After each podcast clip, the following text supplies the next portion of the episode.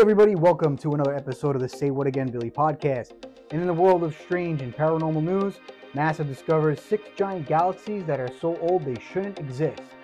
Has NASA discovered six giant galaxies that are so ancient researchers have said they shouldn't even exist anymore. A team of astrophysicists found the mysterious objects hiding the images taken by the James Webb Space Telescope, which was published in a study on February 22nd.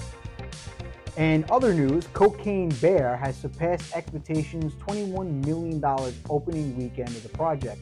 Now, this is actually a true story. I'm going to get you guys the full story eh, by next week, but this is based, give or take, on a true story. Somewhere along the lines where the bear actually takes the cocaine, goes on a rampage for a short stint, and then eventually dies from an overdose. Yes, and that can happen to animals as well. A 3,500 year old bear preserved in permafrost, dissected by researchers. Now, this is from Fox News. Absolutely unique. Scientists were able to get a nearly perfect look at a 172 pound specimen and the last meal she had ever eaten. And this also goes because this goes great with the news because we already know that some scientists are trying to replicate or rebirth the woolly mammoth and preserved bodies like this are something that they can use in order to do so. So I don't know if we should be happy about that or not but this is something that is a very big scientific leap and archaeological find. Now, to get into today's episode, which I've been very, um, very happy and anticipating doing, I like to formally introduce a regular that will be on season four, joining me for more than one episode. He's going to be a repeat guest and more sturdy on the show. Joey Aiella is with me today. We are physically recording together. Joey, welcome to the podcast. Thank you for having me. Yeah, so we're doing some things different. I'm have Joey physically with me, so we don't have to do an audio call-in. We're using different microphones. We're testing things out, and we're going to try to give you a ancient alien-esque episode today, based on the Seraphim of Saqqara. We've done our research. We're here today, and it's something that we're looking forward to doing. And again, I've told you on other episodes that Joey is an expert in this. He does constant research, something that he's interested in and we're going to be getting into this as the background music dies down. Joey, welcome back. What do you think about today's episode, buddy? You got a lot in store for us? Yeah, for sure. We definitely have a lot to cover here. Um, the Seraphim of Saqqara is uh, is a place a lot of people don't know about. When you think about Egypt, you think about uh, about the Great Pyramids, and you know particularly the, the, the one with the King's Chamber, the biggest one there is. No one really ever talks about the functionality of the other pyramids or what pharaohs they belong to. And, um, so th- this one is definitely interesting because um, there's a, a, younger Dryas impact theory that suggests that somewhere at the end of the last ice age there was um, there was an impact. Uh, it was probably in the ocean somewhere. I don't exactly know where, um, but it would make sense due to the you know fresh water that was running through Egypt and the rest of the world being flooded at that time. And you know, biblical times, um, every great Bible has a story of a flood, and and all these different nations were uh, not nations, I should say. Um, uh, regions and regions, countries, countries, yeah, they all mm-hmm. have like this this folklore of of a of, of a great flood.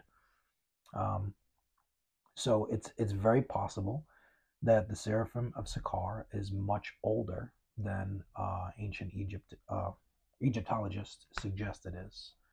Um, I know you have you've done some research yourself. Whatever you want to throw in there. Well, Graham Hancock, right? His name, that's the right name. He was on Ancient Apocalypse, mm-hmm. and one of the things that he stated on that Netflix documentary, which wasn't the first time, it was actually um, more than once. It was the fact that he believed strongly that places around not just in Egypt, but around the world, where there's this really articulate construction, almost impossible to build nowadays, has the the date that is given to us in archaeological standards now is the wrong date. And he's rebutted on that constantly. Right. But the one place in particular is in Egypt with the pyramids of Giza, the Seraphim of Saqqara, the Sphinx itself, that he is a strong believer that that head does not belong. And we talked about this in another podcast episode. That that head does not belong on the Sphinx. He believes it was um, Reconstructed. reconstructed. It was one of the dogs that the Egyptians used to um, use. I forgot the name of the dog that uh, that Right. they, they used, but he believes that was the original head to the Sphinx. And when the Egyptians came and apparently, and this is all air quotes, when the Egyptians came and found the pyramids, he believes they reconstructed the pharaoh face, which you can tell is very significantly different compared to the other Mhm. architect around it. And he believes that was replaced at a later date from the Egyptians that came and discovered that was already there, which leads us to the Seraphim of Saqqara, which is the theory to some scientists and archaeologists that Egyptians came and discovered something that was already built there. Right, they inherited it. Uh, so, for your guests that don't know what the Seraphim of Saqqara is, it's an underground complex in Necropolis, Saqqara. Um, it was constructed around, they say, uh, 1250 BC and used as a burial place for the sacred Apis bull. Uh, it was constructed in the incantations of the god Th- uh, Thoth, I believe. Um, the complex consists of a series of underground galleries and chambers cut out in solid limestone and bedrock. Now, uh, for even the Egypt, uh, let's say, what what Egyptian dynasty uh, did they say um, constructed this? And I don't believe I don't believe they alluded to them saying that they constructed it definitively. Uh, I think uh, mainstream archaeology is kind of on the fence now about them This- inheriting it from a much yeah, this particular site, they Egyptologists are dead set that the Egyptians of that time span were the ones that built the pyramids and the Sphinx. This particular site baffles them to this day because what is down there, those sarcophagi that you talked about, is the the the craftsmanship shouldn't have existed at that time. No. I mean, um, even you know, master masons today say the polish on those boxes and the right angles, especially in the cornering sections of the inside, it's so precise that today we would have a hard time um, cutting those stones. It almost seems like it was done by laser, which today we have laser laser technology that does cut uh, granite and certain laser and Stones. diamond almost and that Right. would have been i mean i'm just taking a, a, a guess here diamonds would have been hard to come by at that time period Right, a little harder to find there was no excavation of diamonds that we know of at the time going back you know 5000 6000 years ago when they suggest that this was built um, so some interesting facts about it are there are 13 of them or no uh, 24 sarcophagi they're saying that there could be even more because there's some false walls um, within the, the complex that still haven't been you know you know dug out and, and archaeologists really haven't um, gone gone down that far. So each each sarcophagi is about 80 tons. Um, we we actually don't we're calling them sarcophagi, but I want to point out we don't we don't actually even know if they are sarcophagi. i don't think if i recalled correctly they ever found the apis in there which was the bulls was the right bulls, they so- never really definitively said they found bulls in those two in those granite tombs Right. So, it, for all intents and purposes, they could have been empty or they could have been. We don't exactly know the functionality of them, um, but they never found anything in them. I think the first one, um, and the, the lids on them are so heavy that we didn't even have the technology to move the lids in the early 1900s when they were dis- uh, discovered. Um, and there was an Egyptologist back then who um, I, I forget his name. Um, it'll come to me eventually but he actually used dynamite to open up one of the. He of the did. I watched a YouTube video. Um, I think I sent it to you. It was um, a person that's really into Egyptology, and he pointed out one in the video. He said something along the lines where, you know, humans are so curious to what's inside that we had to go and destroy something from ancient history, and that particular one was blasted. And I remember him saying something along the lines that there was nothing inside, Hmm. which really leads to the question of why they built what 23 or 24 of these pinpoint accurate boxes at 70 80 tons that were down in a tunnel which means underground And where did they? How did they do it? How did they get the granite to do this? Did they get it from outside somewhere? Did they get the granite inside? They found granite under the tunnel and then constructed it. Either way, whether the granite was there or they they brought it from elsewhere, it's a feat that no one knows what happened, Right. how they even did that. So, for reference, 70 tons, one ton is 2,000 pounds. We've, Mm. we've talked about, you know, the scale of it before on podcasts. Mm. Um, and the reason why it's important is because 2,000 pounds, uh, I don't, there's a, there's a popular show. I was trying to put it into perspective for somebody the other day that I was talking to about it. Um, there's a show on Netflix. I think it's like the 300 or something where they're trying to find like the strongest people out of 300 people in, um, in Korea. I if did saw it. see this. sh- It's fairly new, right? Right. So there's there's a team event there now that towards the end of the last few episodes, um, where they're they're all pushing 1.5 tons in a ship. They created some kind of ship for them, and they have to push it up a hill. And it's a team of six six of the strongest people. You know, And I've seen what these these people look like, like, they look incredible. juiced out, like like like we're- our we're prime talking- our prime at the gym. we didn't have steroids 15,000 years Yeah, ago. So we we didn't have a bunch of juice heads moving these stones around. Absolutely. which they which they in that particular video, um, I wish I had it on me to show you real quick. Um, I don't know if you maybe real quick you can go back to it because I did send you that video. But the person that was um, making the YouTube video, he was with a you know um, I wouldn't say he was an Egyptologist. I think he was more of a tour guide there. Hired him. They went in there, and from what he was saying as he was showing the YouTuber, he was explaining that in order for them to have moved this, if they brought them down the tunnels, it would have took anywhere from 15 to 30 people above the height of six feet and above the weight of 225 pounds total together.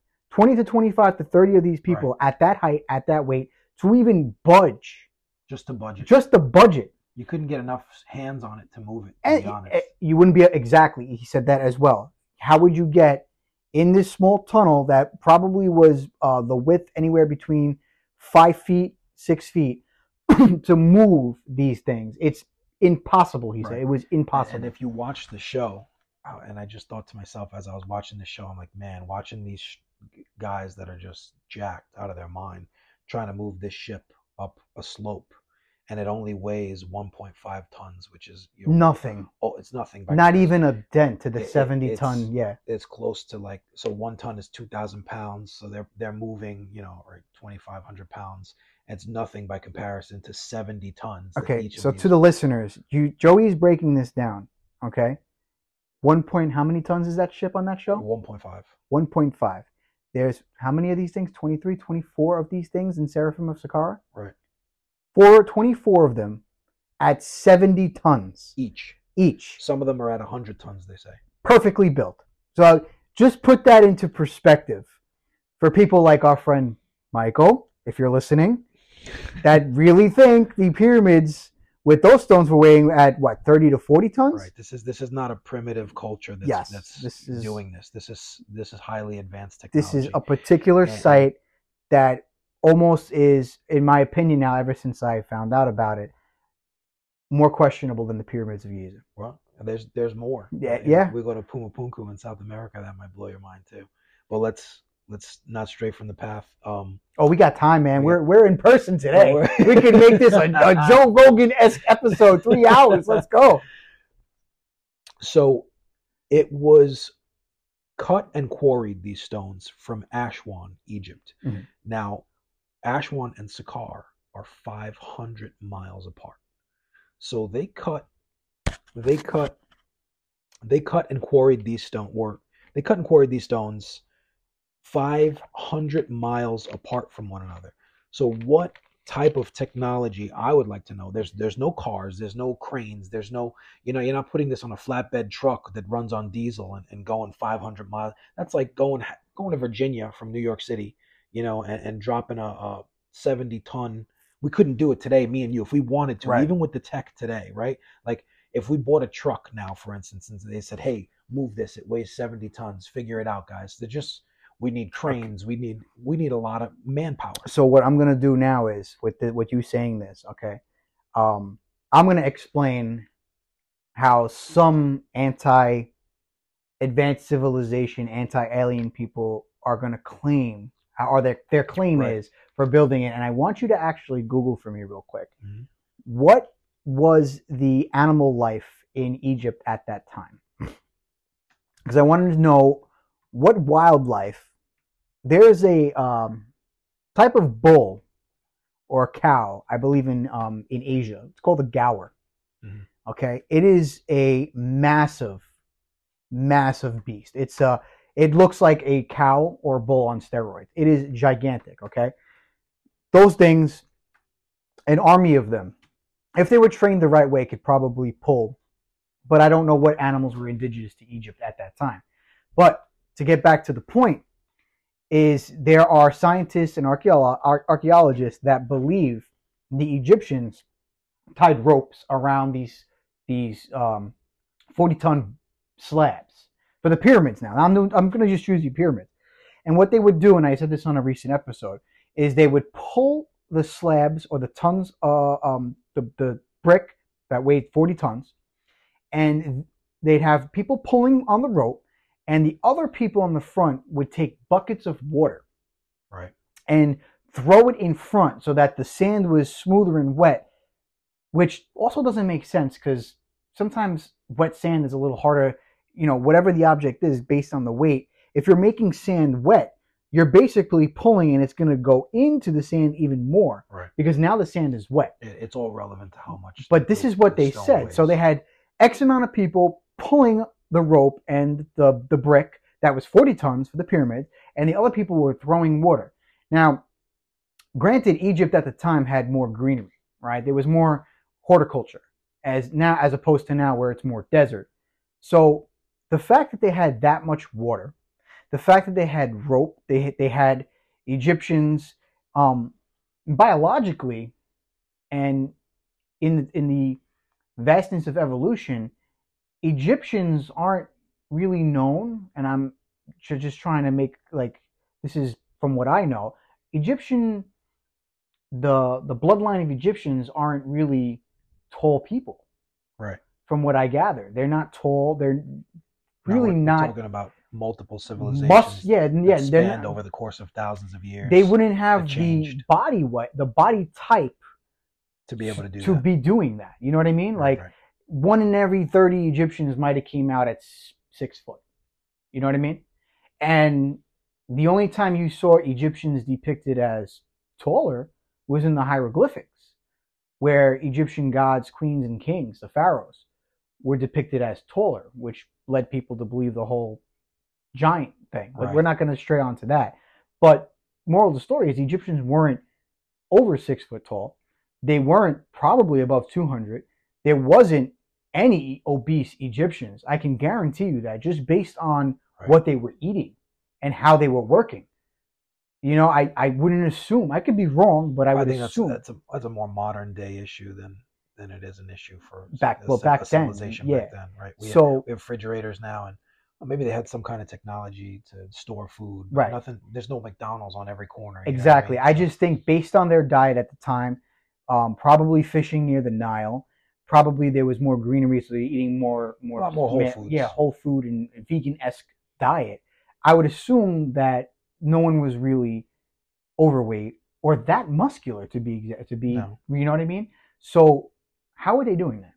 You know. So did you get the I do. So the indigenous animals at the time was the crocodile, the hippopotamus, the jackal, and a snake and, and snake in Egypt around five thousand years ago. And I'm sure there's some more animals, but uh, I guess we're talking about like the only creature at the time that could probably tow something like that is a- hippo? is a herd of. Well, you're not gonna. You're not hurting a hippo. You're not hurting. You're not. You're not training a hippo. I You're can tell you. I can tell you you- that you, work it. for, yeah. from from experience of where I work, and you will not Right. train a hippo. Um, we don't really know much about um, mammoths, which may or may not have existed 5,000 years ago. So the mammoths extinct. I got I got to actually look that up and be accurate with that. But let's just say, for instance, mammoths uh, at the end of the ice age existed for a certain period of time and they were able to get their hands on some mammoths you got to feed these creatures a lot of food That's one. You got to have a lot of them. Um, can they really tow a 70 ton stone? Were mammoths even around at that time and, and That- in that in that issue. region? You know what I mean? Right. Because woolly mammoths, you think of how they they were known to have thick hair, and Egypt was a warm environment. I don't. I don't think that they could survive. They'd overheat. They They they need yeah. regions of of of cold temperatures. Right. So, but you know, the, the the crazy thing about this topic is that you can go down so many rabbit holes and so many theories. Did they use mammoths? Were mammoths around? Was the cousin of the mammoths there? Because I think I think there was um, another breed of elephants that were that stature, that right. There, there was definitely a lot of megafauna at the end of the ice age. A lot of different variants and varieties, but now we're talking about, you know, herding all these animals, feeding not just the animals but the workers themselves. Mhm. Um, which modern scientists and archaeologists actually said that they debunked the slave thing. Not exactly sure how. And from what I heard, the Egyptians were the ones that did all the work, and they were actually well taken care of. They Paid. they were paid. paid workers. They had homes and huts to live in with water and food. They were fed. They had adequate sleep, Right. from what I've read. So the whole slave theory was thrown out, although I can't be on board with it. But the workers were kept pretty well. But if you throw in into a, you know, a 20 ton animal or whatever it would weigh, a mammoth, it's twice the size of a, of a modern day African elephant. You know, we're talking about a lot of food and a lot of water. yeah, the amount of planning that would have to take place to accomplish such a feat. And we're not talking about the pyramids. We're just we're still stuck on the Seraphim Saqqara. And eh, it just doesn't it doesn't add up. It's like, all right, if if we were to do it today, how would we do it? How long would it take? We're talking about like not just the movement of the stones, the excavation of the tunnels, right? you these tunnels are narrow they're not much bigger than the boxes themselves. I think on each side there's like a foot. So there's not much space for them to work with. And then cornering them into they each have their own rooms. So if you go on YouTube and and you watch some videos on the Seraphim of Saqqara and your listeners are probably some of them are probably going to do that, some of them won't, but and you'll realize how difficult this probably was. It's not like they were lowered in from the top. Like this was an excavated tunnel they moved them down the tunnelway and then cornered them, turned them, and then placed them into their own separate rooms. Right. The the the whole you know to build the base of the pyramids, to build to to get the initial one or two boxes in the tunnel would have been doable. But you start making these turns and you build the pyramids up to a certain point. You got to make that pinpoint turn. It's it gets to be mathematically impossible. Right. And the, the Seraphim of Saqqara, the tunnels, like I said, were maybe you can look that up. How tight the tunnels were. Right. The tunnels were, I, I would say, arm to arm's reach, and that's about what four feet, five feet. I would say, give it to not even. I'm I'm I'm five foot seven, so my arm stretch is probably a little less. But I think the tunnels, the the the height of these things were ten feet. The width, it's got to be, you know. So you're going down in these tunnels you, you gotta you you're not gonna first of all you're running out of room for people to push like we already said you're running out of of turn radius on these things um last time i checked u-haul wasn't a thing back then so you know the the the pondering that you do to just even think about how they did this just leaves you with a blank and that's why the seraphim of saqqara out of everything in egypt is is still a defined as an archaeological mystery. They they think they got the pyramids down packed. They think they have other pyramids there down packed. They think they have the relics and the artifacts and the mummies down packed, which they do. This has the biggest question mark, and that's why it's a substantial talking point today. I'm just trying to see if I can find some info on the, The width of the of tunnels? the tunnels. But I do recall um, doing some research on it, and they were there. There was even a, a depiction of of them putting the boxes like like a like an AI or not a, a CGI created version of them trying to like show how the boxes were, you know, lowered down into the tunnels and how much space there was on the side of each, and we're we're talking about a foot on each side is what they they had to work with. Um, it's almost like they magically appeared in the tunnels, like if so they they like snap their fingers and boom, or or some kind of portal that got those stone stone slabs into those So- tunnels. I'm not saying that's what happened. What there's a there's a really good theory out there is that there's a sound wave technology. I did I hear this. Were Uh, this. yes, uh, um, acoustic manipulation, I believe it was called, something along those lines. So And Nicholas Tesla dabbled in it. right, He built something that oddly sh- resembled an ankh. Mm. He built something that was that did something similar to this sound wave manipulation, and it was built. And my listeners can can can Google this. It resembled an ankh.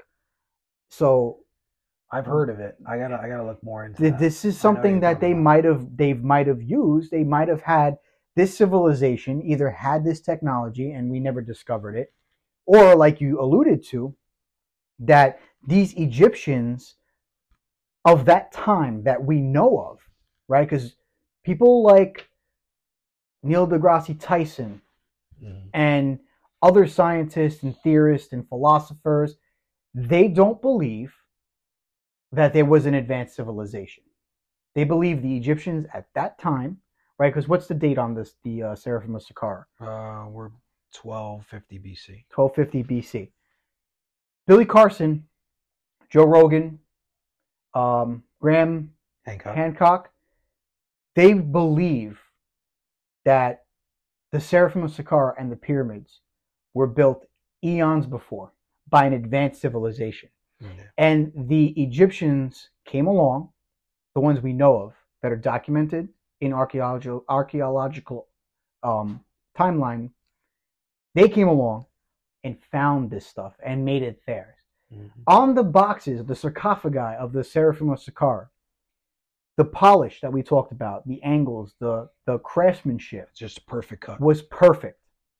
However, Not to mention, it's it's one of the hard. I think it's a di, it's a di, it's diorite, so it's one of the hardest Hardest stones, stones, to cut. right. The only way you can cut it is with diamond or laser, or laser. right? The scientists and, and archaeologists, archaeologists, they I got tongue tied there. They went and they looked at each of, of these boxes, right, and noticed the hieroglyphics on it. How the hieroglyphics were not polished; it was sloppy compared to the box Right. It looks like Itself. it done with like a hammer it, and chisel. a hammer and chisel, which in museums there's artifacts of hammers and chisels, which that's the only archaeological tool that they found in Egypt. Shows that does that. Right. That can't cut angles, that can't make those boxes. So now we're, we're kind of dabbling on something else was used of a really above average futuristic technology, or there was an advanced civilization that was using stuff that we don't know about, like this acoustic manipulation. Right. And it it's good to bring up the point about the continuity of, you know, the timeline and how that doesn't match up with the technology that was used to create the boxes and move them just just to get them over there in the first place. Um, why would if they were built at around the time that Egyptologists say they were built, why would you use such a cruel method after constructing something so insanely magnificent and difficult? Why would you take a hammer and chisel to it and and start you know writing hieroglyphics and writing? It doesn't story? add up. It doesn't add up.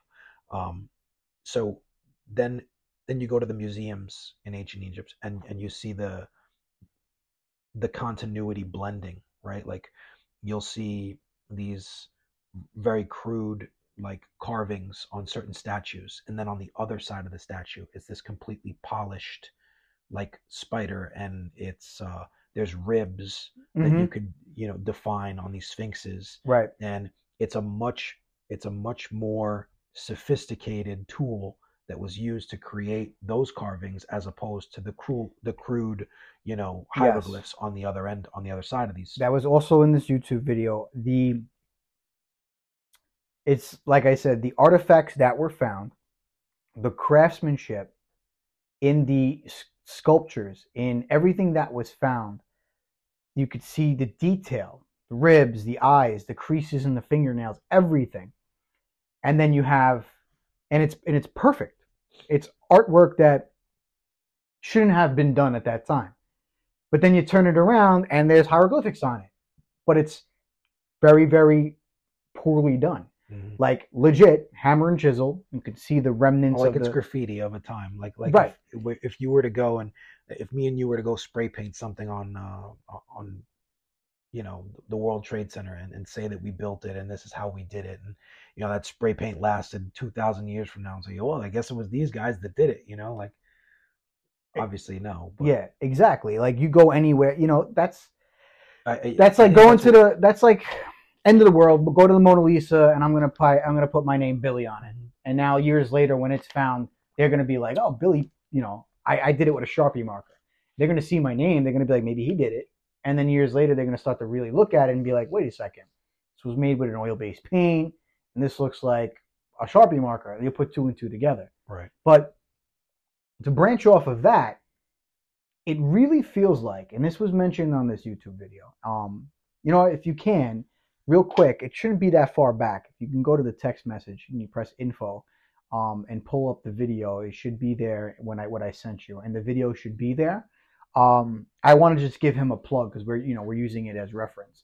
The um, the page that I, I'm talking about, so that also the listeners can look him up and I believe it's a five part video of just the Seraphim of Saqqara. Um, the tour guide that he was with has said that there has been times where there's tunnels that have been found holes, and at one point of in the tunnels of the Seraphim of Saqqara, you can look in this hole, and the, the tunnel goes so far. And he says they have denied putting a camera in there or a drone of some sort that can further explore. It's like almost like they're hiding. intentionally. Well, there's there's good reason for that. So like let's uh, Egypt is a proud nation and and you know thousands of tourists every year come through there, hundreds of thousands of tourists to see these monuments and they're proud of these monuments as, you know, our ancestors built these monuments. And to debunk the fact that their ancestors may not have, you know, and is teetering on like blasphemy what I could be saying right now to, to someone who's Egyptian, but just hear it out for a second. Um, I don't think I have many listeners in you know, I tried. I checked my analytics. I, just don't I, wanna- think I don't after wanna- this episode, I can count that out. But I, go I don't yeah. want to offend No, anyone. no, but, we're you know, speaking we're, freely We're, we're talking about we're talking about technology that shouldn't have existed, and there's there's plenty of references to it, and plenty of professionals, you know, obviously that have studied the topic way more than you and I have, and people with degrees, and and they saying they're saying that the continuity doesn't it doesn't add up, right? Mm. Um, so if you're if you're a mainstream Egyptologist and you're Egyptian, part of what you're trying to do is to keep the illusion that you know your people did this and this is what you're proud of and this is the story and this is the mainstream story that we're sticking with. We're essentially what we talk about is is the rewriting of history and that, that doesn't sit well with a lot of people especially when people's entire careers have been staked on you know specific claims. Now when you start breaking up those claims it's almost like their career was was fruitless. It was for nothing you know? All the, all the work that these people have done is is incorrect. Um and there's a lot of stuff like with with the hiding of knowledge like there was a there's a famous video and i forget the name of the egyptologist he's the one that graham hancock is always going at it with If you maybe if you put famous Egyptologist, it should It'll- it should it'll probably come up. Yeah, you know um and then you'll you just list, look at the names and you'll you'll be able to. It'll it'll come up. um, he is in a video that shows him going into a chamber into in the Sphinx, and he said it was a, after that he said there was a quote that he that he said in the video. He said uh, Indiana Jones would wish he was down here. We're here. We're finally here, right? And then the video cuts off after that. It's just that short clip of them going into this chamber in the Sphinx. Um, and then when people asked him and questioned about him, you know, what was there, he ended up saying there was nothing there. It was it was a dead end. It was there was just it was just a small little chamber. But why don't you show us what's down there? Where this is modern day. Take an iPhone, go down there, film, and, and prove it to people that there's nothing down there. But Egypt has closed it off. They don't want people to go down there. It's not open to the public. It's not even open to uh, any researchers to go see for themselves Mhm. what could be down there. So There- they're definitely hiding something. There- you, you would show it if it if it was if you weren't hiding. we're anything, we're you know? living you know i'm not even going to say we're living in a in a now time or we're living in the in an era of secrets because i feel that in history every part of the world has kept something from us right so there are and i, I did uh, one of my very first conspiracy episodes was about the moon landing how a lot of the video and photos don't really add up about the moon landing. Right. Now, I don't know what your stance is on it, but there's been reports of people meeting Buzz Aldrin, right, and Mhm. um, Neil Armstrong, and asking and or saying you didn't land on the moon, and him getting irate about it. right. Granted, I'd get mad too if someone said to me, "You didn't hit 20 home runs," or "That's not your podcast," or I would get upset. But he gets really upset about it, Right, right. and people are, you know, you talk to people like Mike, and he he'll be like, "No, no, we were there," but then we ask to explain certain things like the lack of stars, um, why the flag was moving Right. and when there's no gravity, you know, um, why was there footprints on the moon when you weigh a hell of a lot less and you're literally jumping and floating a little bit and landing and jump, jumping and floating. And how was the the car when it moved the little rover able to just drive perfectly fine on on there without floating away? And why was there no stars? Why didn't you see the earth? There's there's there's a lot of things there for sure. Uh, my stance on that is it's a possibility that we didn't have the film technology to film on the moon. Maybe we did go there, but when the when they got back, maybe the film was corroded. well i, I know they possibly that, but possible that it was done much earlier than they than did film and there's uh, an ongoing i wouldn't even call this a conspiracy but there's something along the lines where one of the two astronauts uh, said they're watching us Right, right. And they're and Apollo 11. There was a point where the the radio's cut off. yeah and then and they that missing. they they the whole audio went missing now these are you know They even included in like Transformers movies and stuff. yeah like really strategic to cut that out when the whole entire mission was documented and recorded but that little snippet conveniently like a jeffrey epstein cell video you know what i mean that went missing yeah. you know what i mean like it's very convenient uh, about these things and and that's what makes these the people that believe everything without question talk to me people that you know do what i do and like what i like and say you're a nut job Right. but then you know you combat them with questions and they get on the Like, offense yeah, right. Like and I, I found the name of the guy. His name is Zahi Hawass, and he's the one who gets irate. He won't debate anybody. He doesn't like to discuss it because he doesn't have answers for the things that they're asking him. You know, and what do you do? You, you know, you have to concede sometimes to the truth, and he doesn't want to do that. So it's kind of like, let's not address it, so I don't have to concede to it ever. So I won't, you know, debate anybody. You know. there's a lot of there's a lot of mystery in Egypt. And that's what makes the whole concept of everything we're talking about because we can sit here all night and keep going and keep going. Right. It's, it's not just Egypt. We're talking about there was probably advanced We- civilizations at the end of the Younger Dryas. We did, you can um, we can speak on this.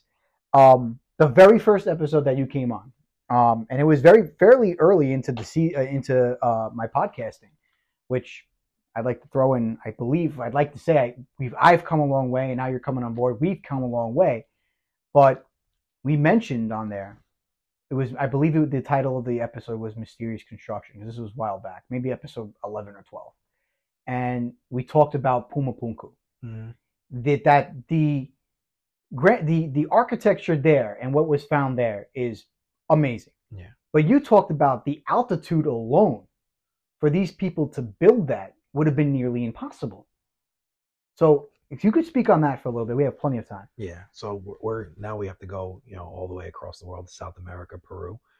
Um, the stones there are the same, you know, granite, diorite, cut, quarried from like a thousand miles away, even further than some of uh, what. Was it Peru? Pumapunku? Um, is Pumapunku? Or I thought it was Asia. No, no, Pumapunku is definitely. Hold on. Just a real quick Google here for everybody. We're, we're, we're doing a very joking Joe. You're, what, what's the guy that's on his show? His name, uh, Jamie. Jamie. Joe is my Jamie right now. Well, I can only dream to be like Joe Rogan, but Jamie, bring it up, Jamie. Where's Puma Punku? Pull that up. Just, just make sure we're not, you Pull know, it up. Put it on the screen. fibbing over Put here. Put it on the screen. Um, I feel like I, I, I thought I read it was uh, actually across the pond somewhere. I could be wrong because it was a while back that we were talking about it. But the altitude, I remember you saying the altitude alone would have been impossible for. I'm on the map. It's um, it's definitely on the outskirts of Peru. It- Okay, um, so it is. yeah. Um, we're. Let me just double check. It's not exactly Peru, but it ain't far from Peru. Okay, so Um, it is South America. It's South America for Okay. sure. Um, it says, you know, I think I guess Bolivia, like on the outskirts of Peru. Okay. more Bolivia than Peru. Um, Tijuana, Tiwanaku, Bolivia. Okay. That's I believe that's how you pronounce it. Um, yeah, the altitude is crazy. I think it's like what? Uh, again, I don't, I don't want to fib on things. Was it I somewhere along the lines of what forty thousand or ALTU? altitude there? there we go. Um, 20, 12,631 feet. Okay. That's that's the height that you jump out of a plane. Now, I recently went skydiving, and we jumped. Still never doing that. Oh, absolutely not. we went to 14 you can't go past it because then you start running out of oxygen things like that but uh i got lucky well i guess maybe luck. d- depending on how you look at it if you want to skydive i jump we jumped from 14000 usually they stay at around 13 or 12 and you jump from there it's just safer but you know the pilot pushed it he's like you want to jump a little from a little higher boys and we were like yeah we were all on board Oh fuck that! I'm no and way. you dude. could definitely feel the change of air and and the way you were breathing changed a little bit from you know and Well, then you're jumping out of a plane, so I can only imagine just and, and, wind. and even when they open up the doors so like they open up the doors and and you feel it even more the altitude and it's cold and it's super cold and we're talking if these peaks in Bolivia right they, you got to cut and quarry these stones from somewhere I, I don't know exactly where they got the stones from uh, in Bolivia I'm sure somebody has a theory about it um but now you have to move these five to ten ton stones. Uh, they're not as heavy as the you know seraphim and Saqqara stones, but they're heavy. Like they they still, and I believe some of the heaviest ones are 30, they're they're 20. close. They're like 30, Yeah. 20. Ridiculous, ridiculous weights that we couldn't touch today. That would be it would be hard for cranes, just for perspective for your listeners. It'd be hard for cranes to pick these things up today to put to even put them on a flatbed. Oh man, I wish Mike was here, man. We're gonna do that. by the way. We're gonna do that. And I'm just gonna sit back. I'm gonna be like, this may be a "Say What Again, Billy" podcast episode, but I'm letting Joe and Mike duke it out. You're gonna hear some tit for tat. You're gonna hear some some He's got, he's got to come up with an explanation though. I need I need an explanation, not just like a people do this thing. bro, I read it online, bro. I'm telling you, what you you crazy, crazy. it, it's it's it's real hard to to accept certain things that you know we we might not have been the most advanced civilization to exist on Earth right now. And, and I'm not saying it's aliens.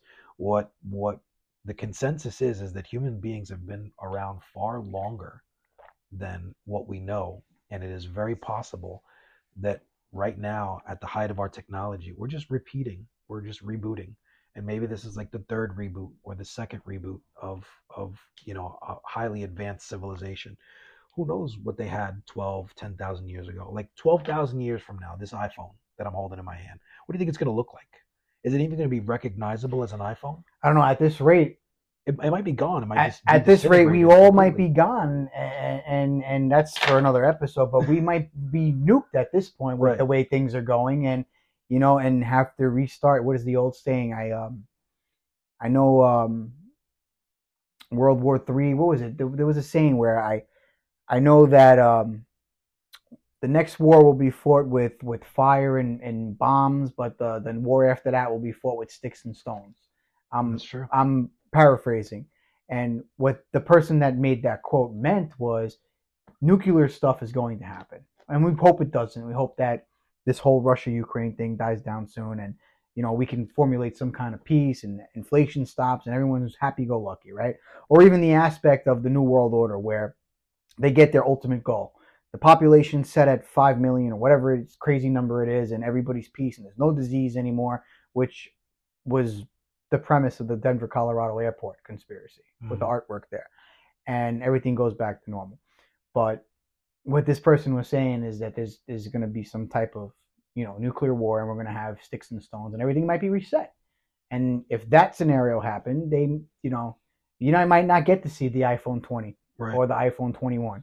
They'll be finding it and being like, "What is this?" And then we're back Maybe they, they might not even find it. It might be dust. By yeah, they'll we'll be back to square one where we'll be building things again. They'll find remnants and think we were the most advanced civilization Right. ever on the earth, and little do they know that people like me and you were talking about. Well, there was advanced civil- civilizations, you know, Right. at, at one point. Um, I actually got to get to to this. I have to ask you this. So, this has been via social media a hot topic. I don't know why. Um, there was a TikTok video that went viral. It's been debunked now, and I've mentioned it on a, on, a, on an episode. There was a kid named Andrew Dawson. Okay, he apparently filmed a giant in Canada Yeah, I saw that. on a highway, right? yeah, he went viral. He went viral. He became popular, and um, his video's been debunked. He wasn't on the same street or the road or highway where he filmed the original. It was a radio tower, and when he went back to film, he was on a different road. That's why he didn't pick it up on the mountain when he went around again. The only oddities of of his story was the car in front of his house, which he could have had one of his friends do that and drive off. Um, but he ended up passing away, um, unfortunately via suicide, which made the story like, hmm, you know, he did all this, went viral, supposedly filmed this quote unquote giant, and you know, he ended up passing away Mhm. by, you know, suicide.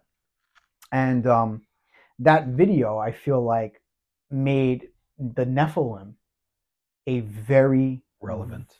yes, it's been you know, and I have a friend Charlie who has spoke about the Nephilim um, very briefly on the podcast. I asked him to come on, um, possibly for the 99th episode, to speak about the Giants in detail. And you're gonna probably hear this. Hopefully, I can get it done before season three ends with him. He's a little harder to get in touch with him Mhm. and sit down and talk because we're gonna do the same thing. But he says that when Noah, when the flood happened with Noah, that there was survivors of what God tried to eradicate via the flood. Mhm. And in a nutshell, the Nephilim were angels were told to watch over humans, but they didn't. Angels. Yes. And Quote, unquote. yes. Um, and they crossbreeded with humans and they created this giant called the Nephilim. Mhm. And he wanted to eradicate the sin because they told him he was he was he specifically told these these, these angels don't do that you're here to watch them and protect them and they did the opposite Right. they ended up having sexual intercourse and creating a crossbreed which was ultimately the giants so noah's flood happened and supposedly killed off everything now what charlie said is that there was possibly possibly survivors and giants being some of these survivors and his theory is that they helped build the pyramids. They did Pumapunku. They helped Easter Island. They did all these things because they were gigantic, gigantic people. Like the David and Goliath story, right? I believe that was after the flood. My question is, how big are these people? Because even if they're like gi- like giants, like the tallest people we know today, He said something like he twenty feet. This tall, is that's his- how big these people yeah have to be. he and, and then there's a lot of things on the internet when it comes to the you know finding the bones that there was some archaeological finds that were in fact real like these bones but a lot of them were debunked that were fake so you know i'd actually have to take the time and see how many archaeological finds were actually accurate in order to even talk about this Mhm. because They're that- saying that this there's a the Smithsonian actually covered up. Um, they used to have them on display, but they actually covered up a bunch of giant bones because it didn't fit into the narrative of evolution that they had. i listen Something man like- you know If you Google Smithsonian and in in giants, it'll it'll come right up. After to you know It's today a rabbit hole in and of its own. Yeah, this is you know. Let me tell you something. So I believe there is definitely. I, I have I have faith, right? And I, I've mentioned to my listeners at one point, and this is something you and my friends have made fun of me. At one point, I wanted to become a priest, and I was very religious, and I still have the religion aspect and the Catholicism in me.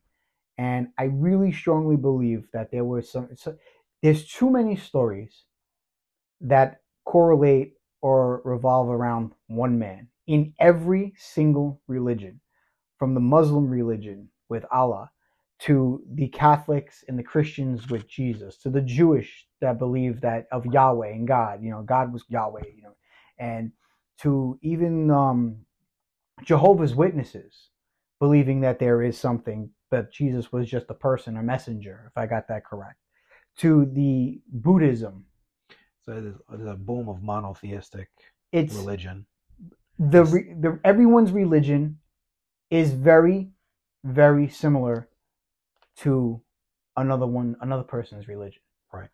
and that leads you to believe that around the world even though they're different it's similar Yeah. so there It- it has probably to all be stems from the same. it has to be something so there so charlie's argument actually holds weight to it Mhm. that there's a possibility that some supernatural being helped build these things because of their, you know, the reason they helped, I don't know. You know, he, he says that they were not ever going to be allowed back into heaven. The angels that were there were God told them, You sinned, you went against me, you're gonna stay there. And when you die there, because you're gonna experience death, your your soul will forever be left on earth Mhm. which led him to the next crazy theory, which is this I actually believe foolproof that the paranormal, the what what we investigate, the ghosts and the hauntings, is not truly ghosts of someone that passed away in a house. Was they're the ghosts of what was left on earth from that. Essentially the Nephilim spirits that died and can't go to heaven and they can't go to hell. They were left on earth.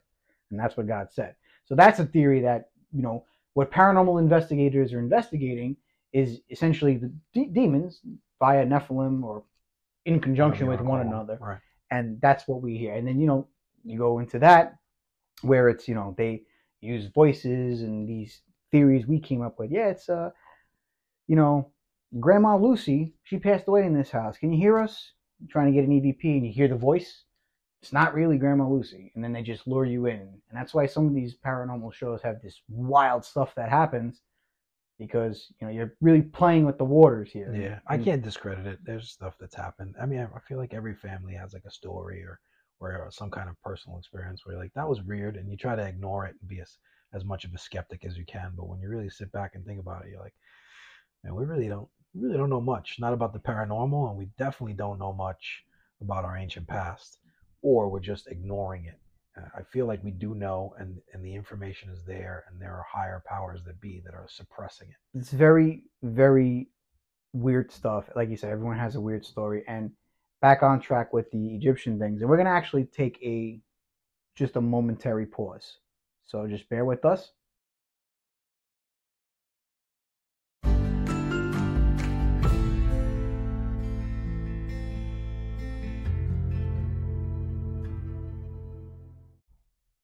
all right we're back from that momentary pause um, just a heads up, we're we're, we're exceeding the usual um, time that we that we do episodes because this is a big episode to talk about um, historically and in the affiliation with paranormal.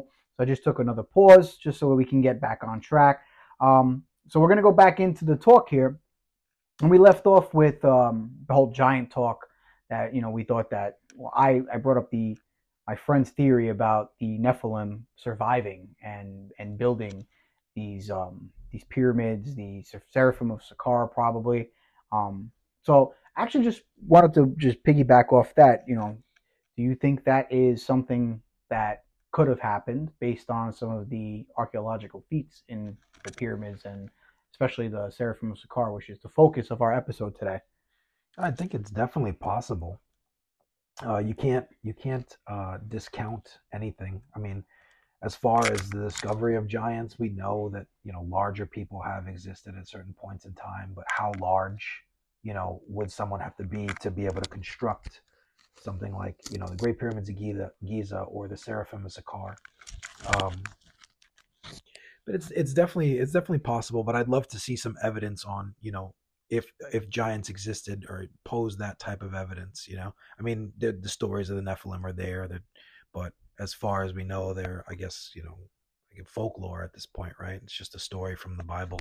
Yeah, or from one of the books, rather. Like I said, I, I even in certain Bibles. have my religion. I have my beliefs. Um, I'm not a non-believer of Jesus. Um, you know, unfortunately today, for those who did, I didn't really didn't post personal stuff. Uh, I actually had to attend church today. I, I had a family loss, and I was in church for the uh, burial and the mass. And you know, when you when you go to church and you look around, you you realize that you get this just this feeling like there's there's more to certain things. It's just that uh, this this book, the beliefs, the stories, just um, remnated into churches and you know ongoing talks and prayer and all that. And you know, I left there, you know, saying to myself, you know, there's there is more to um to life after you know death. you know, unfortunately, I, I brought it up because it correlates to kind of something that we're talking about right now. Mm-hmm. Um, so I have my belief, you know, and I hope that family member is at peace, um, you know, as of Friday, um, when they passed away. My but um, says again. Thank you, sir. Thank you. But um, yeah, it, it, you know, there's there's definitely more that that my friend Charlie's theory does carry some weight. But um, now we're actually gonna get back to something that you mentioned to me um off air for a little bit. Um, another archaeological site very close to you said to the Seraphim of Saqqara. Right. It is in Saqqara. It's called um, the Pyramid of Unas, and it has the same kind of issues that we're seeing at the Seraphim of Saqqara with the continuity of uh, time periods. It is the only pyramid in Egypt where there are hieroglyphs in the burial chamber. Um, is it a burial chamber? So that I, am skeptical of. We've never actually found a mummy in the bur- in the quote unquote burial chambers of any pyramids in Egypt. Right. Period. Right. The three in Giza, the Seraphim of Saqqara, the Seraphim of Saqqara. Nothing uh, in the Sphinx. Nothing in the Sphinx. Mm-hmm. Right. It's, uh, the Sphinx is a monument, as far as we know. We don't know what's down there. We talked about uh, this guy, uh, uh, Hawass, you know, kind of covering that up. So we in inside the burial chamber. It's a great video. It's on YouTube. Maybe we could like link it in the bio when we put a story up on IG or something. Um, the hieroglyphs are just everywhere, and and if you've if you've ever seen videos on the king's chamber in the pyramid of Giza, uh, Giza, there's no stories in there. It's just a completely just completely flat walls, and then just a box in the center of this you know uh, king's chamber uh, it's a box that's too small for it to be to fit a body or a sarcophagus. Um, and funnily enough, uh, uh, who mentioned it on on Instagram? Um, I think you, spoke about him uh, not too long ago. He's, um, I guess he's an ancient alien theorist. George? No, not George. Uh, Can't pronounce his last name. No. Not even gonna attempt. Oh, Billy Carson. Billy Carson. Yeah, yeah. So Billy, he's big in this stuff. Yeah, he does. So Billy Carson, uh, and I don't know how true it is, and I don't know the dimensions of the Ark of the Covenant or where to even find that kind of information. I guess you can Google what what the perspective dimensions are of the Ark of the Covenant. The Ark of the Covenant's never been found, but apparently it's this the box that's inside the king's chamber is about the same size as the Ark of the Covenant. It just so happens that there's a sarcophagi or one sarcophagus, you know, um, in in the pyramid of Unas, and it's this black granite. It, it looks almost identical to what we're seeing in um, Seraphim of Saqqara. I have the dimensions real quick. Um, about to cut you off. The book of Exodus gives detailed instructions on how the ark would to be constructed. Um, two plus half cubits in length, one plus half cubits breadth, and one plus half cubits height, approximately 131 by 79 by 79. So it's height, width, and length, Right. which is my carpentry skills coming out of me.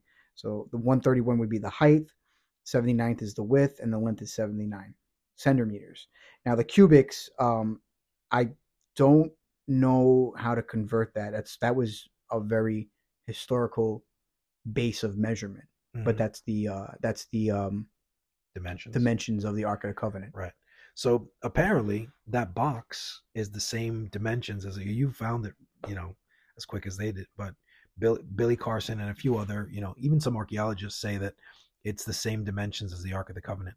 Now, was the pyramid some kind of generator? Was it some kind of power system or communication system? It's possible.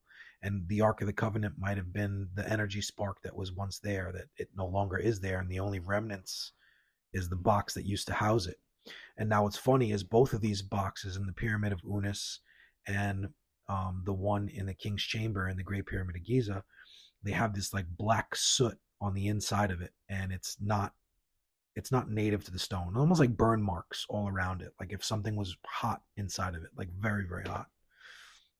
So I found that interesting. That could we be looking at like these pyramids was part of some kind of technological you know civilization that powered their cities maybe or you know some kind of you know power generator that we didn't know about you know we don't know how it works no it would it would definitely explain some of the the shafts inside these pyramids and why did they make them and all these empty corners and it just makes no sense when you're going down there and you're walking around um and there's no hieroglyphs in most of them besides the one at you know um Saqqara the pyramid of Unas I just so want to no give sto- a there's no stories. just a quick reference. Um, I believe the page that I was talking about before, um, the YouTube page is called Uncharted X, and that particular YouTuber does the um, videos of the Seraph- Seraphim of Saqqara and the pyramids, and that's the video that I was watching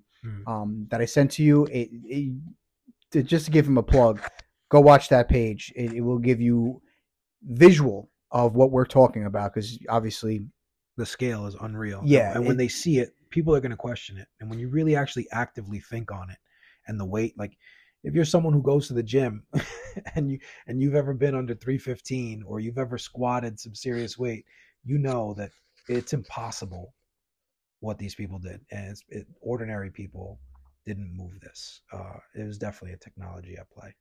I, I believe so. I, so just, I can't think of anything. I know Mike is probably gonna. oh yeah, no, I'm, I'm gonna. Uh, I don't know if I'm gonna force Mike to listen to this episode. This is a lengthy one. This is definitely breaking um in three seasons of my podcast, breaking a, a time limit um record for sure. But um, you know, you guys will duke it out. We'll we'll title that "How It Was Built." We have mysterious constructions. We're gonna have this is gonna be Seraphim of Saqqara, and we're gonna have an episode titled "How Was It Built?" And then you guys can just duke it out. I'm gonna set microphones up, and I'm like I said, just sit back and let you guys. it's gonna be a fun one. Tell him to his laptop out. if he listen, yeah, that I don't. There's this this he can't. This will he won't be able to explain because archaeologists haven't explained it. right. You know. Um. Now to piggyback off of what you were just talking about, Billy Carson. Wait, you know, don't you find that interesting if they can't explain it? Like, They have isn't it so fascinating that if if you can't explain how it was done, and we we're having trouble doing it today, or acknowledging that we could even do it today, so, something was up. you know, something like what there's there's you there, can't just forget about it. Some people like to just forget about it. Ah, they figured it out. Who knows? But why not ask the questions? Why not try to figure it out? personally I'd like to know because if we're gonna go with the theory that they manipulated sound, that think- can I think that's help it. a whole hell of a lot. so many people. It could help Turkey right for now. another episode, Ed Leedskalnin, uh, Coral Castle in Florida. I believe just it- saw this. I think you sent this we're- to We're me. definitely going to talk about that. he so just to talk about what, what joey was talking about just now um very very very briefly this guy apparently discovered how the egyptians built the pyramids and he said it was via sound wave sound manipulation right am i correct Well, I don't think he ever said it. He wanted. He said he had the solution to the energy crisis of the world, and he wanted all the leaders of the world to meet him at Coral Castle. Now, Coral Castle is a megalithic site that he built by himself in a very short amount of time. Uh, he always worked at night. He always worked alone. No one, no one has ever come forward to working with him on these projects. And the stones that he lifted, the coral that he lifted, they were massive, like five tons, ten tons, some of them twenty tons and he was able to hoist them on top of one another, almost like like a Stonehenge. So what he did in in like I believe it's the 50s. What he did in the 50s is it kind of rivals some of the megalithic sites, even like Stonehenge. Like how did this guy do this by himself? Granted, we have technology in the 50s and stuff like that, but not. He wasn't using cranes By it- himself. By himself. and in the cloak of night exactly in Florida, you know, like in the humidity. yeah I and and the crazy thing about it, it's not just the what he built this coral castle. He built um a almost 100% accurate um I believe compass or calendar via with stone. hmm They would like it's the monoliths he had built. Like he built a elaborate elaborate um sundial and calendar with with everything else that he did I- identical to what the Egyptians did. You know what I mean? It's it's something that we're gonna have to look into and talk Yeah. about. Uh, definitely in season four, but yeah, they they just I I was so personally I wanted to get into your theory on what happened there. Who built it? Saqqara. Yeah. I don't know who built it. I want to say, I want to say that the same builders of the Great Pyramid, the same period, the same builders of the Pyramid of Unas built those sites. And the reason why is uh, Egypt is there's so many dynasties that stretch over so many thousands of years.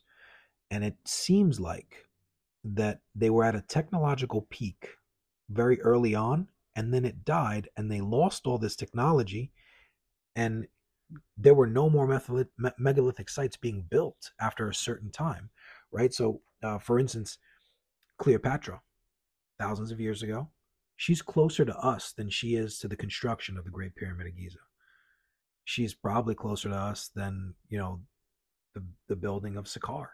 Um, that being said, are they the same people? Like, could there have been a war or some kind of event that wiped everything out, and then these new civilization, these new people Came and found. came and found all this stuff, and it was still somewhat usable, and they took it for themselves. Or we'll go a step further. I'm I'm sure you're familiar with the Anunnaki. Right.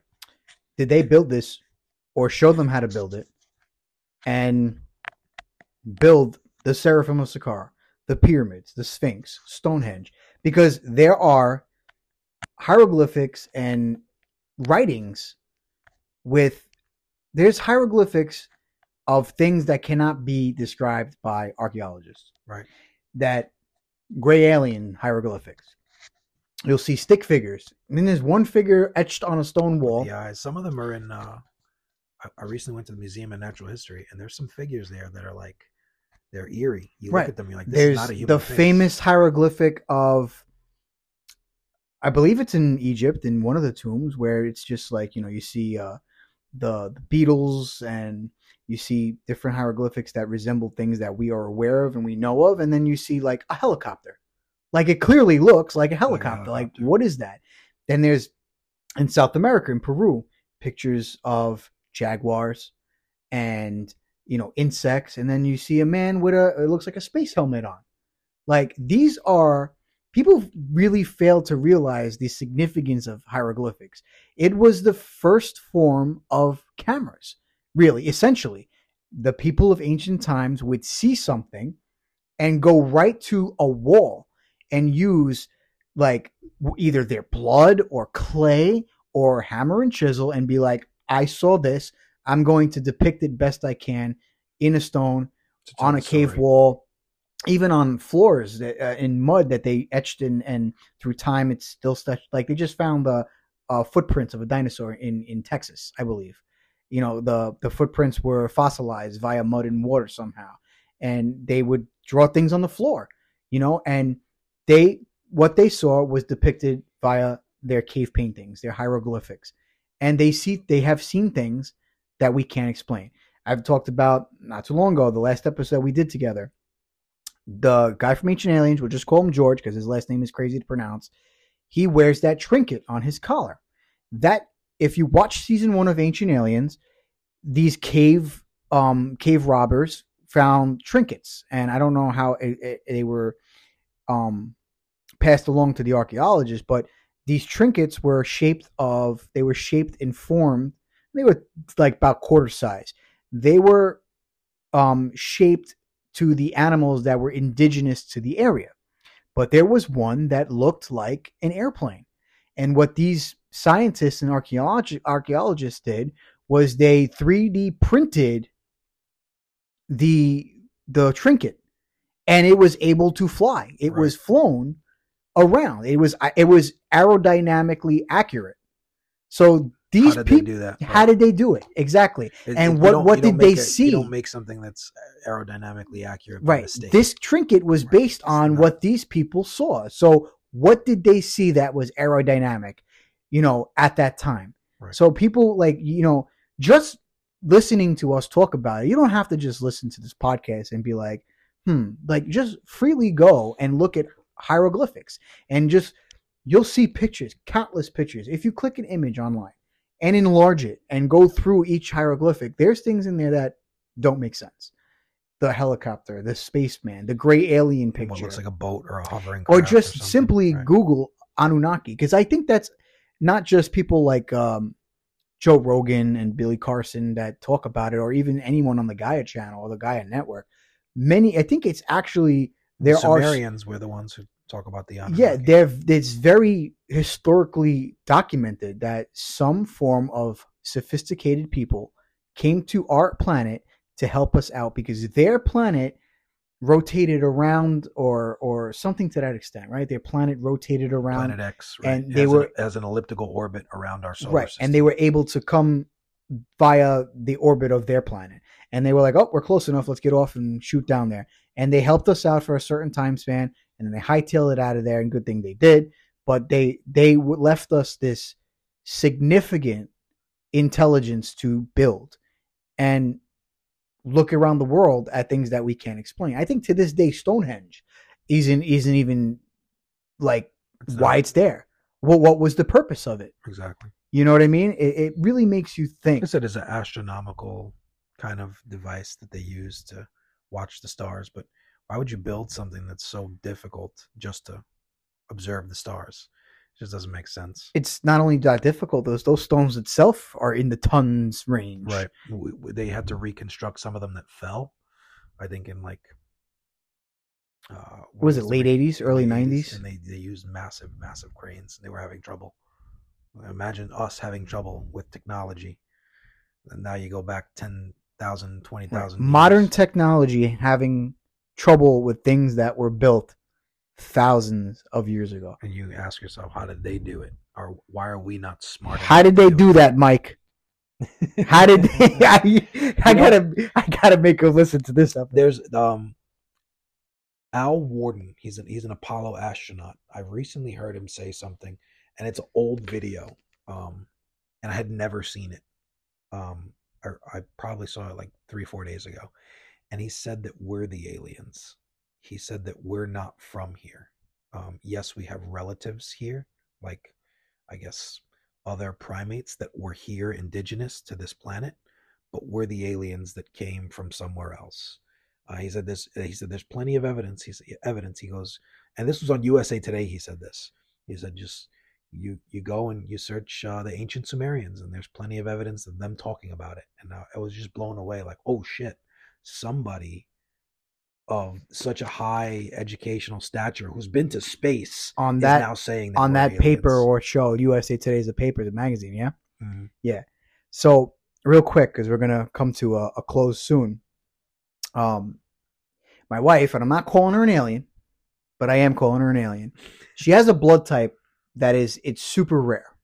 And I'm not. I really forgot what the type was. It was like O positive or O negative, and supposedly to this day, scientists and biologists cannot figure out where that blood comes from and it's very very rare i think it's like universal donor and it's just a blood a blood type that is just so rare that um one in 500 people have it. have it Yeah, I'm O negative. I don't know. I don't know too much. and she types. has this blood type and she says you should do an episode on that because they can't figure out where it came from and it just kind of corresponds to what you were talking about that this person said we're the aliens well that Right. might be true to an extent because there's a blood type they can't trace back to anybody they have they're actually making a movie about it with Adam Driver, and you probably saw the trailer. It says 65 million years. That's the name of the movie. I know he was in a new movie coming out. I know he's happy that he's not Kylo Ren anymore. That I've heard too. He it's about human that. beings coming to Earth for the first time, and when they got here, there was dinosaurs. That's interesting. And that's another that's another thing that I uh, it's fiction. I have two- like, could two- it be reality? You I have two friends that just they can't be on board with what I do 100%. Charlie's one of them. He eh, you know, I I say it a lot cuz Charlie's you know, he's one of my good friends. And I said this guy has gone through a metanoia. So when I go back to when I first met him, religion wasn't a thing that he talked about. And now every time I sit in the barber shop because he's my barber as well, he talks about religion. I want to strangle him. I don't mind he talks about it every week, every week. And it's giant, it's the COVID talk, it's and it's religion. And he was like, religion that did this, religion because it goes, religion, the giants helped build the pyramids. I'm like, everything is religion. But at, at the end of the day, there's there's a lot more that maybe the Bible didn't put in there. You know, and the one thing I agree with is if there is something floating around outer space, other planets, maybe it was also created by the big guy. You know, at the end of the day, but we we're never gonna know. You know, and it's it's just a theory. I think I think if you go through an um metanoia. no no I feel like if you go through enough evidence, Oh, eventually you'll build it up in your mind that this is true. I think somebody said once, uh, it's not so much what you believe; it's how badly you believe it. You know, you, you yeah, you know, you you believe the New York Mets are really that good. Right? Then to you, the New York Mets will be that good. No, to you, That I'm to- a Yankee to- fan. Yeah, to, to me, you know, they're that good. You know, like, but that's the truth. Is you convince yourself something is is that good, and, and you will in fact believe it. You know, Mhm. and you know, and people think that's how religion works. You know, you believe that book, you believe church, and Jesus is real. Jesus is real. And unfortunately, it's it's terrible to see that within the last 10, 15 years, it's just been a blatant attack on on Christianity and, and Catholicism. So when I go on the app that you put me onto, iFunny, you know, Mhm. people post religious things, and then there are comments on there that are like, "Oof, man, I'm not even going to scroll through the comments." You know, it's crazy. But you believing in something to a certain extent is great. And some people that believe to an extent where they full on believe it, believe it. And there's people like me and you that are, you know, we read. I always say in a lot of episodes, go in the middle, read left, read right. You know, I, I know you personally, and I won't really get too in too much into it. Experienced a change in beliefs within the last six, seven years. Yeah. You know, and that's um, we won't get into politics, but from a political side, right now you're starting to see a lot of a lot of different things, and that's because when you take the the what you see and then do further research, you start seeing a lot of things don't add up. So you start from the middle, you can work your way left, right, whichever way first, and then you come back to the middle and make your own Conclusions. conclusions. right. The transparency is there. It's just, are you actively looking at the trend? You know, the stuff that's transparent. Yeah. You know, like the most recent news. I don't want to get too far off topic, but COVID now actually escaped from a Pro- Wuhan. oh lab. yeah, It's yeah. If I official. if I It's a- if my I can actually say that now. Your your podcast won't get banned for it. yeah, well, it's funny thing is I'm I'm surprised in the most recent episodes I haven't got like black flagged or red. You said list. that early on. You were a conspiracy theorist. I yeah, so you know my my podcast started in de- in December of 2020. Um, uh, was COVID going on at that time already? Yeah, it was right. December Yeah. 2020 this is 2021 2021. Um, I purposely did not talk about COVID until recently when stuff came out that if I would have talked about it on my podcast then, I would have been, you know, Right. done. You know, and it happened to one of my friends. Um, I don't know if you know Fran. Mhm. I'm not gonna say his last name, but his his podcast that he had, which I was actually a guest on at one point, got knocked off Apple Podcasts, and I was like, "Whoa!" He said he had no explanation for it, and it wasn't even about COVID. That's the crazy thing. So I actually purposely refrained from doing any political talks, and I really don't mention politics too much. In the recent weeks, I had to, given what's going on with this whole train derailments and UFOs. It's affiliated with it, so I try to refrain from politics because it has no place with the paranormal. Right. Unfortunately, I've explained to my listeners sometimes you have to include it because when I hear the word conspiracy, conspiracy is pretty much government. You know, there's conspiracies of other things like that don't affiliate with the government, like the Titanic not really being the Titanic. Um, you know, conspiracies with, you know, where certain bodies are buried with mafia people and things like that. But to me, conspiracy is affiliated with the government. So I had no choice in recent weeks but to talk about Talk about it. politics a little bit. But the COVID thing I did touch on, and I was actually very animated because a lot of stuff is coming out now that we spoke about off air Mhm. personally with one another and everything came true you know and it's pretty crazy you know how you can be duped to believing one thing and years later the truth comes out literally what, history always changes, you know, and the story and the narrative always changes, and people will forget the original one very fast, Well- very swiftly. how long was jesus a carpenter until we come to realize in nazareth there was no wood that he was probably a stonemason right that changed everything Makes sense. I actually have a video of me telling Boomer Esiason that we, I don't even know how it was like carpenter talk, and it was like, why are these names affiliated with uh, with carpenters? And I got through to WFAN, and I said, well, Harrison Ford was affiliated with that carpenter list because Harrison Ford was a carpenter at the age of 33, I believe, and he got scouted to do movies, Indiana Jones and Han Solo. And I said, Jesus wasn't really a carpenter. He's on that list, but he shouldn't be. And they're like, what? And so Gio was like, well, how so? And so I said, well, at the time of Jesus, there was no wood, there was stone. It was very, wood was hard to come by. So he was, in fact, a stonemason, not a carpenter. But in the Bible, it was said that he was a carpenter. But through history and studies, he was probably a stonemason. Right. And he was like, "Oh, that was an interesting call." And then I- when I hung up the call, Boomer Esiason was like, "Well, we're gonna go with Jesus as a carpenter, no matter what Billy says." And I have that video, and um, I recorded it on my. It was so super cool. But goes just back to backtrack or get on track. That was recent, fairly recent. Jesus became a stonemason. He wasn't really a carpenter. So history is always going to change. And Historical accuracy, accuracies always change. They always come out, and you have to. Eventually, the truth surfaces, and sometimes it's too too big to to ignore.